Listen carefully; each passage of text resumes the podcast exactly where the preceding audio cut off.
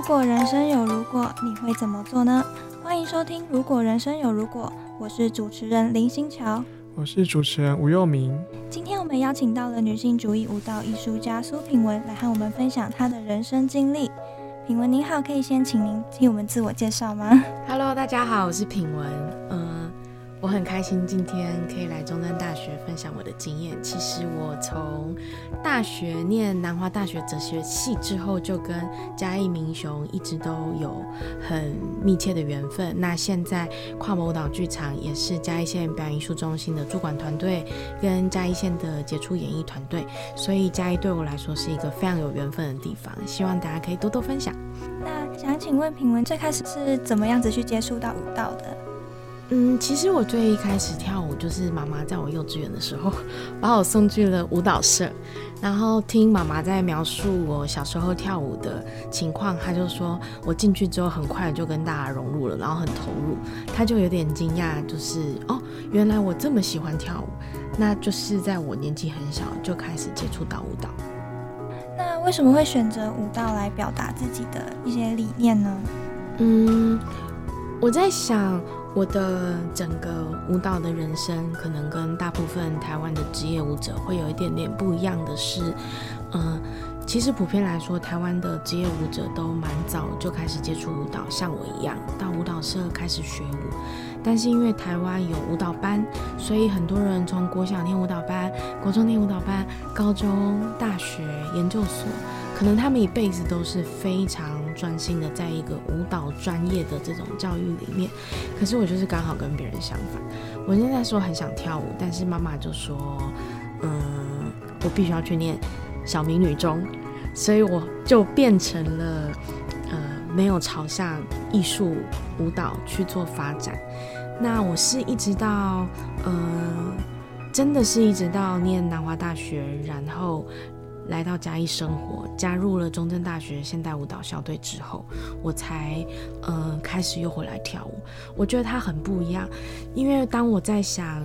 嗯、呃，在哲学跟舞蹈这两个我曾经拥有过的专业上面，我就会觉得会不会会不会还是舞蹈比较适合我？对，所以我觉得。呃，你说为什么会选择舞蹈来表达自己的理念嘛？我反而觉得，也许在哲学里面，我能够表达自己的方法或者是方式，并没有那么多。那我们想要问，就是你原本是从哲学系，然后跳到舞蹈这条路上，那哲学这部分在你的舞蹈里面有给你带来什么样的影响吗？嗯，我自己觉得影响很大。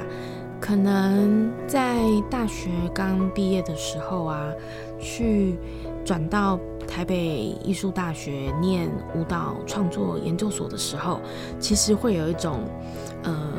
翻译障碍。这个翻译就很像是我一直以来都是用一个文字书写在思考的人，可是突然之间，我必须要把它灵活地转化到一种肢体语言的表达。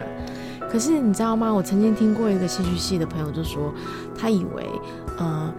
与舞蹈就是像翻译机一样。好，如果你说我爱你，然后透过这个翻译机就会变成三个舞蹈动作。但其实，其实舞蹈它更长的时候是表达一种意象、非语言的情感的、阴性的。然后，甚至是不合乎语言逻辑的，所以我觉得是在这个哲学的背景进到舞蹈的时候，其实有一些地方是非常的适应不良，跟有很大的冲突。但是，当这些慢慢的找到一些实践的方法，并且最后能够发展出一个所谓我的创作的主张，其实我觉得哲学帮助我很大。它也连接到我现在在从事女性主义艺术、女性主义创作的时候，我真的很谢天谢地，我以前有念哲学，所以我对于阅读这件事情不排斥。它真的也在近期这五年内给我很大的力量，让我不只是用身体可以表达，同一时间我可以做研究。那想请问，如果您当初没有接触舞蹈的话，会选择用什么样子的方式去传达自己的女性主义的理念？我觉得这个问题真的是问的很有意思，因为，嗯，我是在大一的时候吧，然后选修了学校的通识课第二性，那这本西蒙波娃的很重要的一个著作，被判断成一个经典的女性主义文学。可是那个时候，我不会觉得我要去做女性主义，我只会觉得哦，这些思想真棒，它启发我。但你刚才问说，如果呃我没有接触舞蹈，我会怎么样子来表现自己的女性主义的话，我在想会不会我就不会表达我的女性主义了，因为因为女性主义对我来说，好像要进到真正的生活实践里，不是只是阅读或者是发表高见，它可能更伴随着的是呃。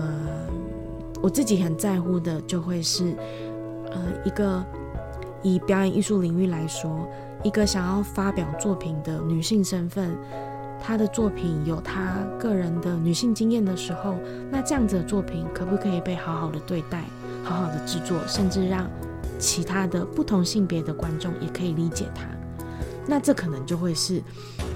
就会是因为我刚好在这个表演艺术产业，所以我才能够去想象。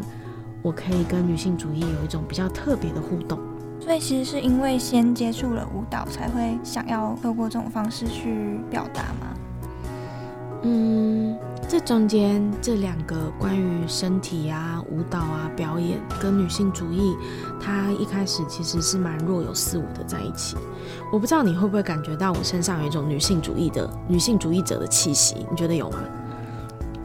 我觉得跟我。刻板印象中的可能比起来的话是没有哎、欸，没错。然后这个就是，这个就是我觉得我们很值得努力的地方，就是说女性主义者并不是只有一种长相，嗯，然后女人、女性、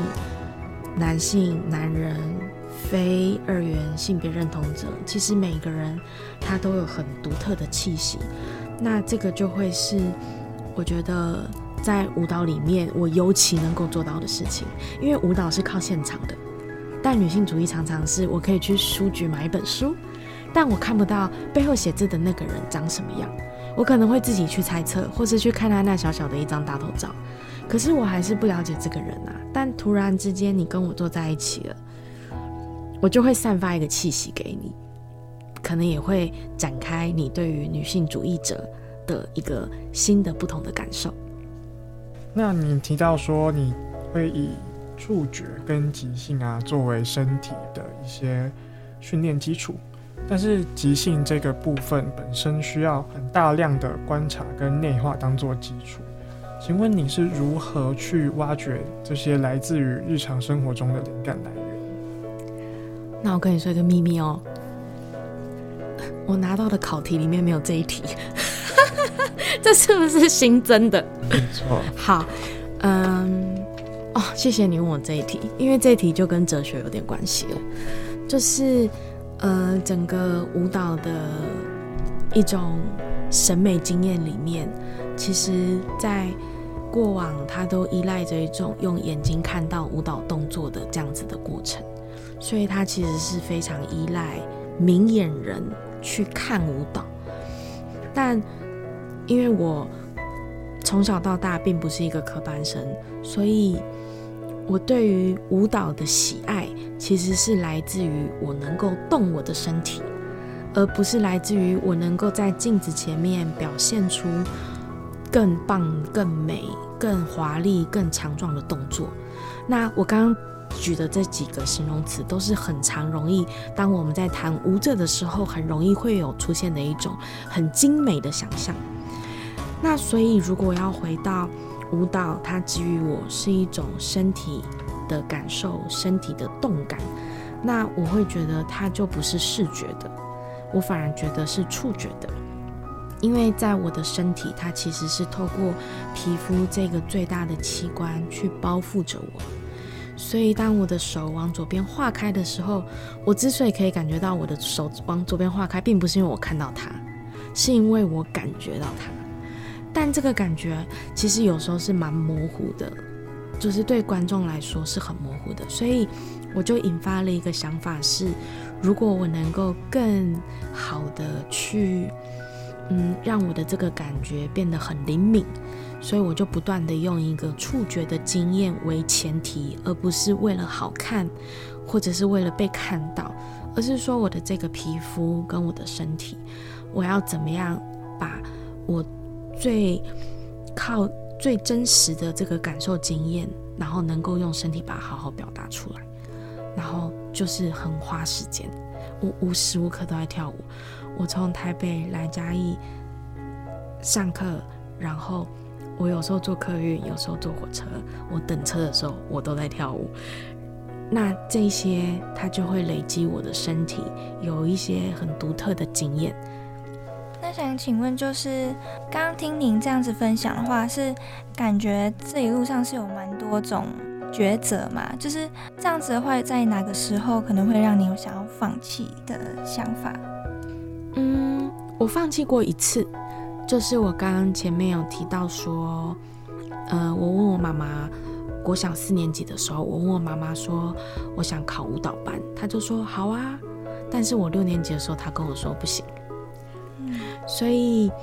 呃，这个抉择或被抉择，其实是呃发生过了，而且是甚至是在我年纪那么小的时候。所以你就可以想象我十八岁的时候有多快乐，就是 我突然之间不用住家里了，我甚至选择了我的我的志愿是哲学系，然后坦白说家里的人完全不支持，然后接下来我因为搬离开家，我可以参加学校的社团，在南华大学组织的哲学系啦啦队，然后我又到中正来跳舞，就是这它其实是有很多抉择。被累积出来的。可是我认为，正因为我国小曾经被决定必须要放弃的这个经验，让我知道我现在正在做的事情，我必须要好好的珍惜它。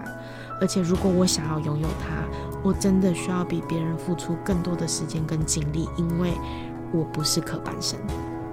那如果当时那些抉择可以重来的话，你会想要选择别的道路吗？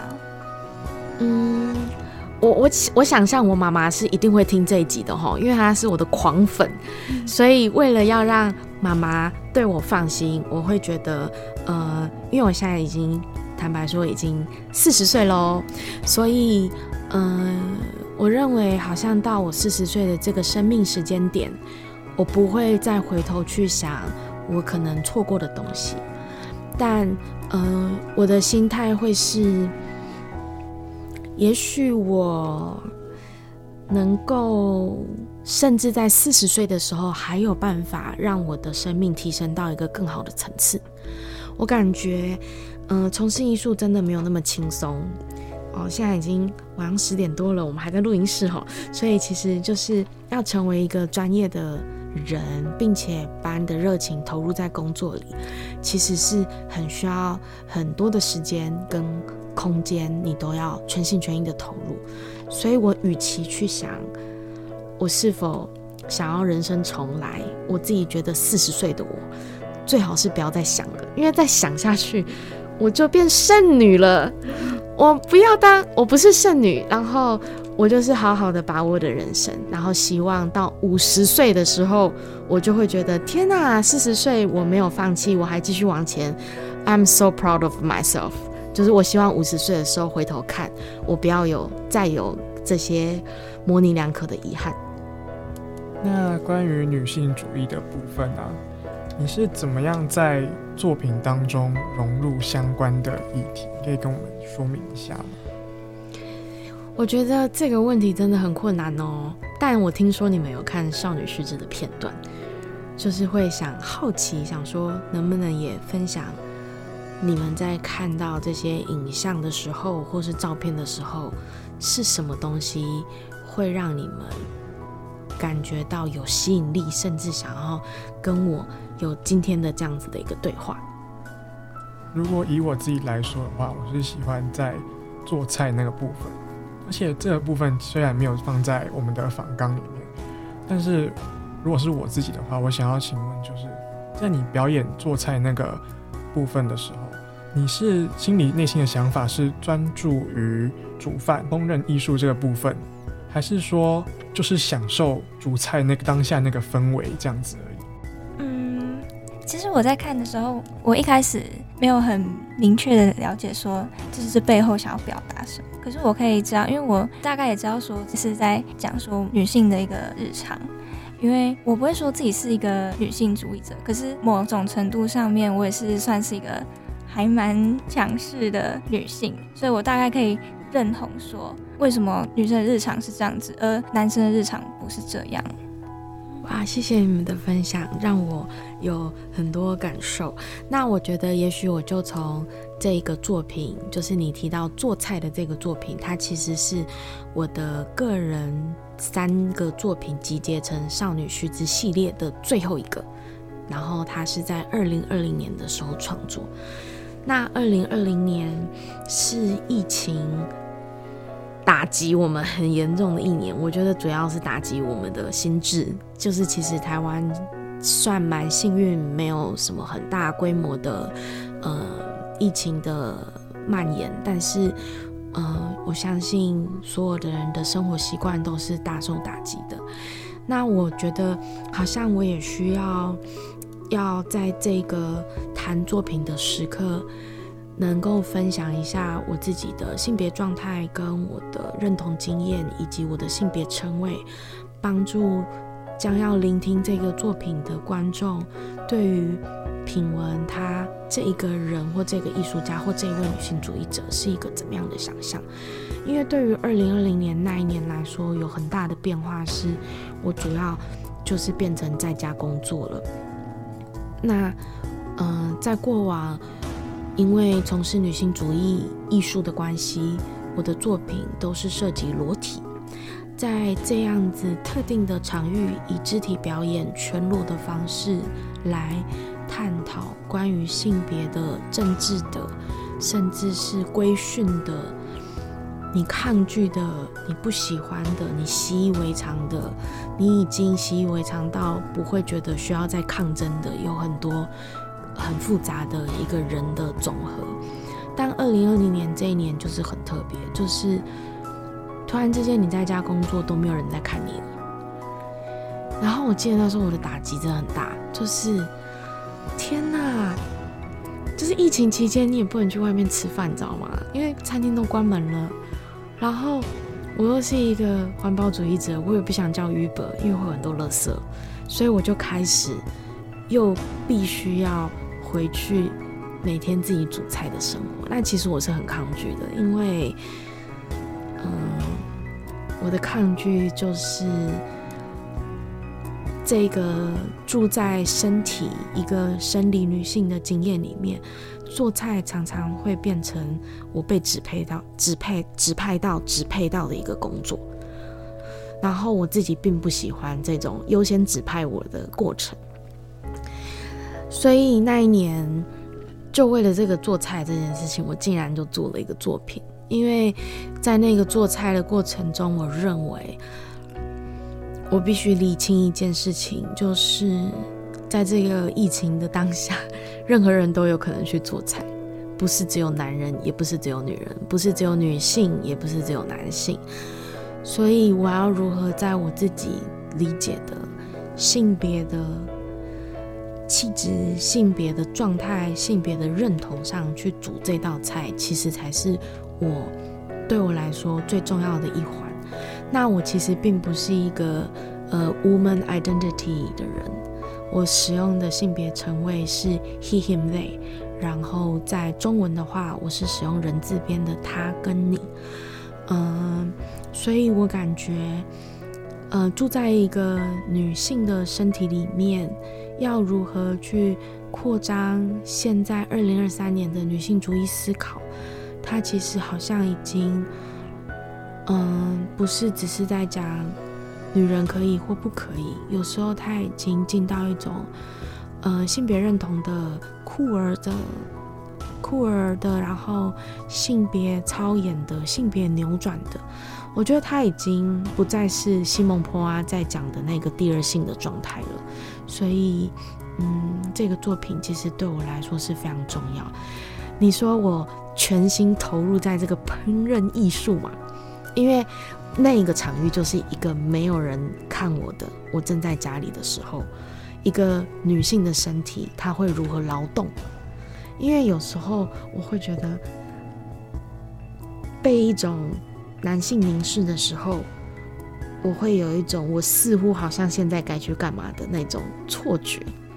哎、欸，你点头哎、欸，嗯，你可以分享一下那是什么感觉吗？嗯，因为我我其实我呃生理上其实不太喜欢男性的凝视，或是说男性对我的一些碰触，因为我会觉得这就是有时候他们可能是无意的，可是我就会觉得我是被冒犯到了，然后这让我觉得有不舒服。嗯，我觉得，我觉得一回到我自己住在台湾这么久，四十年哈 的这种生理女性经验，我会发现有时候不知道为什么，就是会不是因为快乐而露出微笑，只是为了表达友善，然后就露出微笑的这件事情，是我自己对我自己最困惑的一部分。然后我会发现。这个状况不太，好像不太会在男性身上发生。陌生人看我的时候，我就会微笑，因为我为了表示友善。嗯，你同意吗？嗯，我也会。然后对面的这位主持人，你会吗？我不会，别人看我只会看回去。我想说，他是来找我吗？这样子。好，虽然在这边我们两位生理女性经验不能代表全部，可是真的在我观察到，就是我常常会觉得，为什么我们这么常认为我们应该要面带微笑，然后这个是很奇怪的事情。我现在还是觉得我很奇怪，我还是有时候会不自觉的会发现，我就要去 respond 一个笑脸。所以我觉得那个关于。当没有人在看我的时候，我的性别状态如何可以回到真正属于我？我感觉舒服，我感觉不需要刻意去扮演的时候，其实我是一个超级阳刚的人。那所以这个二零二零年的少女序之后，我想它的重点就是在这里。我们常常会觉得谈性别就是谈一个社会性别，就是在谈在一个社交的场域里面，我的。性别角色是什么？可是我觉得，嗯，我们在一个这么民主化的社会里面，我们也了解人的隐私，但我的性别不应该只服务于社会啊。在我的隐私情况下，我的性别状态又是如何？我认为我会更重视的反而是那一块，因为在社会上有太多服务性的投入了。可是回到隐私的时候，我觉得我才可以真正感受到我是一个。怎么样的人？那这个我是谁这件事情，对每一个人的生命来说是超级重要的。嗯，接下来想问，就是因为我们刚刚有提到说一些少女须知的表演，那呃，就我们自己看起来，因为我们也不是舞蹈专业的，那我们会觉得说，那舞蹈跟行为艺术之间有什么关联吗？还是他们之间的关系是什么？因为在呃，在我们的眼里来看，就是我们会觉得说，你的表演可能会比较偏向是行为艺术。嗯嗯，这个这个问题我可以小小的分享一下我是怎么想。首先，呃，在舞蹈里面呢、其实又分了很多种不同的舞蹈。可是，嗯，如果我说出这些舞蹈的名字，其实你会很快的连接出一个特定情境的想象。比如说，如果说芭蕾，你可能就会马上想象得到是有芭蕾。的舞蹈服装的样子，然后是在一个很大的舞台上，然后后面有很漂亮的布幕。就是说，当一个舞蹈种类，它其实背后都有一个很特定的，呃，全面性的一种文化的涵养，不是只是在谈，呃，舞者在做什么动作，它其实是一个很全面的。但我觉得，呃。舞蹈在台湾跟行为展演在台湾的差别，我会发现，呃，行为艺术家大多时候他们蛮是独立工作者，可是舞蹈大多数大多数的时候其实是一群人在一起从事这份工作，所以我觉得在一种工作场上其实是非常不一样的。但我觉得你其实就是想问我说，我们在看一个动作的时候，我们要怎么样子去理解他正在说什么？我会觉得，也许我们可以用一个更宽松的方式去想，用动作 movement 这个字来感受你眼前所看到的这个人他的一种呃身体的主张。那如果我们很快的就要去定义舞蹈，或者是去定义运动员，或者是去定义艺术舞蹈、运动舞蹈，那其实这样子的定义会让，嗯、呃，我们的艺术变得越变越传统，因为就会变成，那如果我今天发明了一个新的舞蹈，大家都没看过的时候，他们就会说。你是行为表演，或者是你不是舞蹈，那我觉得我会更建议大家在嗯在看这样子肢体性的现场展演的时候，可以去想想看这些动作，如果是我来做的话，我会是什么感觉？就是去用一种不一样的方式来投射它的意思。那我们还有想要请问你，就是关于标签化这件事情的看法，你认为？贴标签这件事情应该是怎么样的行为？标签化的极致是没有标签吗？我自己喜欢有标签，但这个这个重点就是在于标签是谁去定义这个标签可以使用在我身上。如果是别人来定义我的话，就会是像出生指定性别一样，让我产生很大的痛苦。可是，如果我可以自定义我的标签，那我就觉得很舒服。所以，呃，透过标签，我们同一时间有机会更好的主张自己。比如说，最简白的来讲，哇西台湾狼，它可以是一个很有力量的标签。可是，对一些人来说，他并不想要说哇西台湾狼，他可能想要说哇西咖喱狼。那这个时候，我们就必须要去学习了解到，到底谁可以使用这些标签。那我自己会觉得，如果嗯，我能够在我的表达里面使用我愿意、我积极主张的标签的话，那对我来说是很棒的事情。嗯，但如果是我不喜欢的，我为什么要接受？我当然要抗拒啊！你被你有被下过标签吗？你被下过最难听的标签是什么？最令你讨厌的？其实好像还蛮多，就是那些不不喜欢的那种。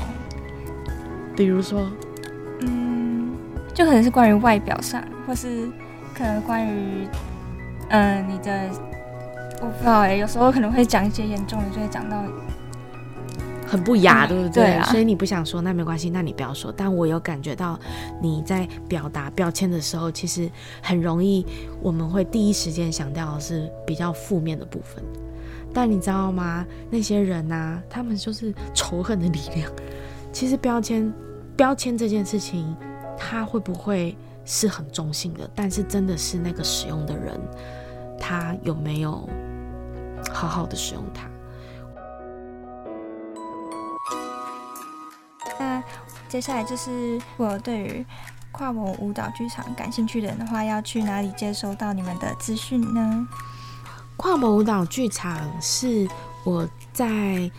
大一下学期的时候，大二上学期前后左右的时候，然后由中正大学现代舞蹈校队当时候的队员所提议出来的一个团名。那我们就一直沿用到现在，那很开心。我们现在其实是嘉义县表演艺术中心的主管团队，所以如果你想要实体见面我们的话，你就是可以骑机车到省道上的嘉表来找我们。那或者是我也会很建议大家可以跟呃中正大学的现代舞蹈校队，也就是跨模舞蹈剧场的前身，可以保持联系。我们在今年。呃，十二月十一号会有一个现代舞开放课，会由跨博舞蹈剧场的排练助理何燕瑜那足够来带大家体验当代舞蹈。那因为这个我对这个校队真的是很有感情。我一直想象着，嗯，他可以真正跟社会产生关联。也许这些练舞的年轻的同学，他们可以透过舞蹈找到力量，甚至成为未来的艺术家。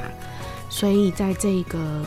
嗯小小的学校的校队里面，其实我们做了蛮多的开放课啊，然后现代舞体验啊，或者是建教实习的专案，所以蛮欢迎大家可以在脸书上 follow 我们。感谢各位听众今天收听《如果人生有如果》，很高兴我们今天能够邀请到品文来和我们分享他在舞蹈上的人生经历。我是主持人林新桥，我是主持人吴佑明。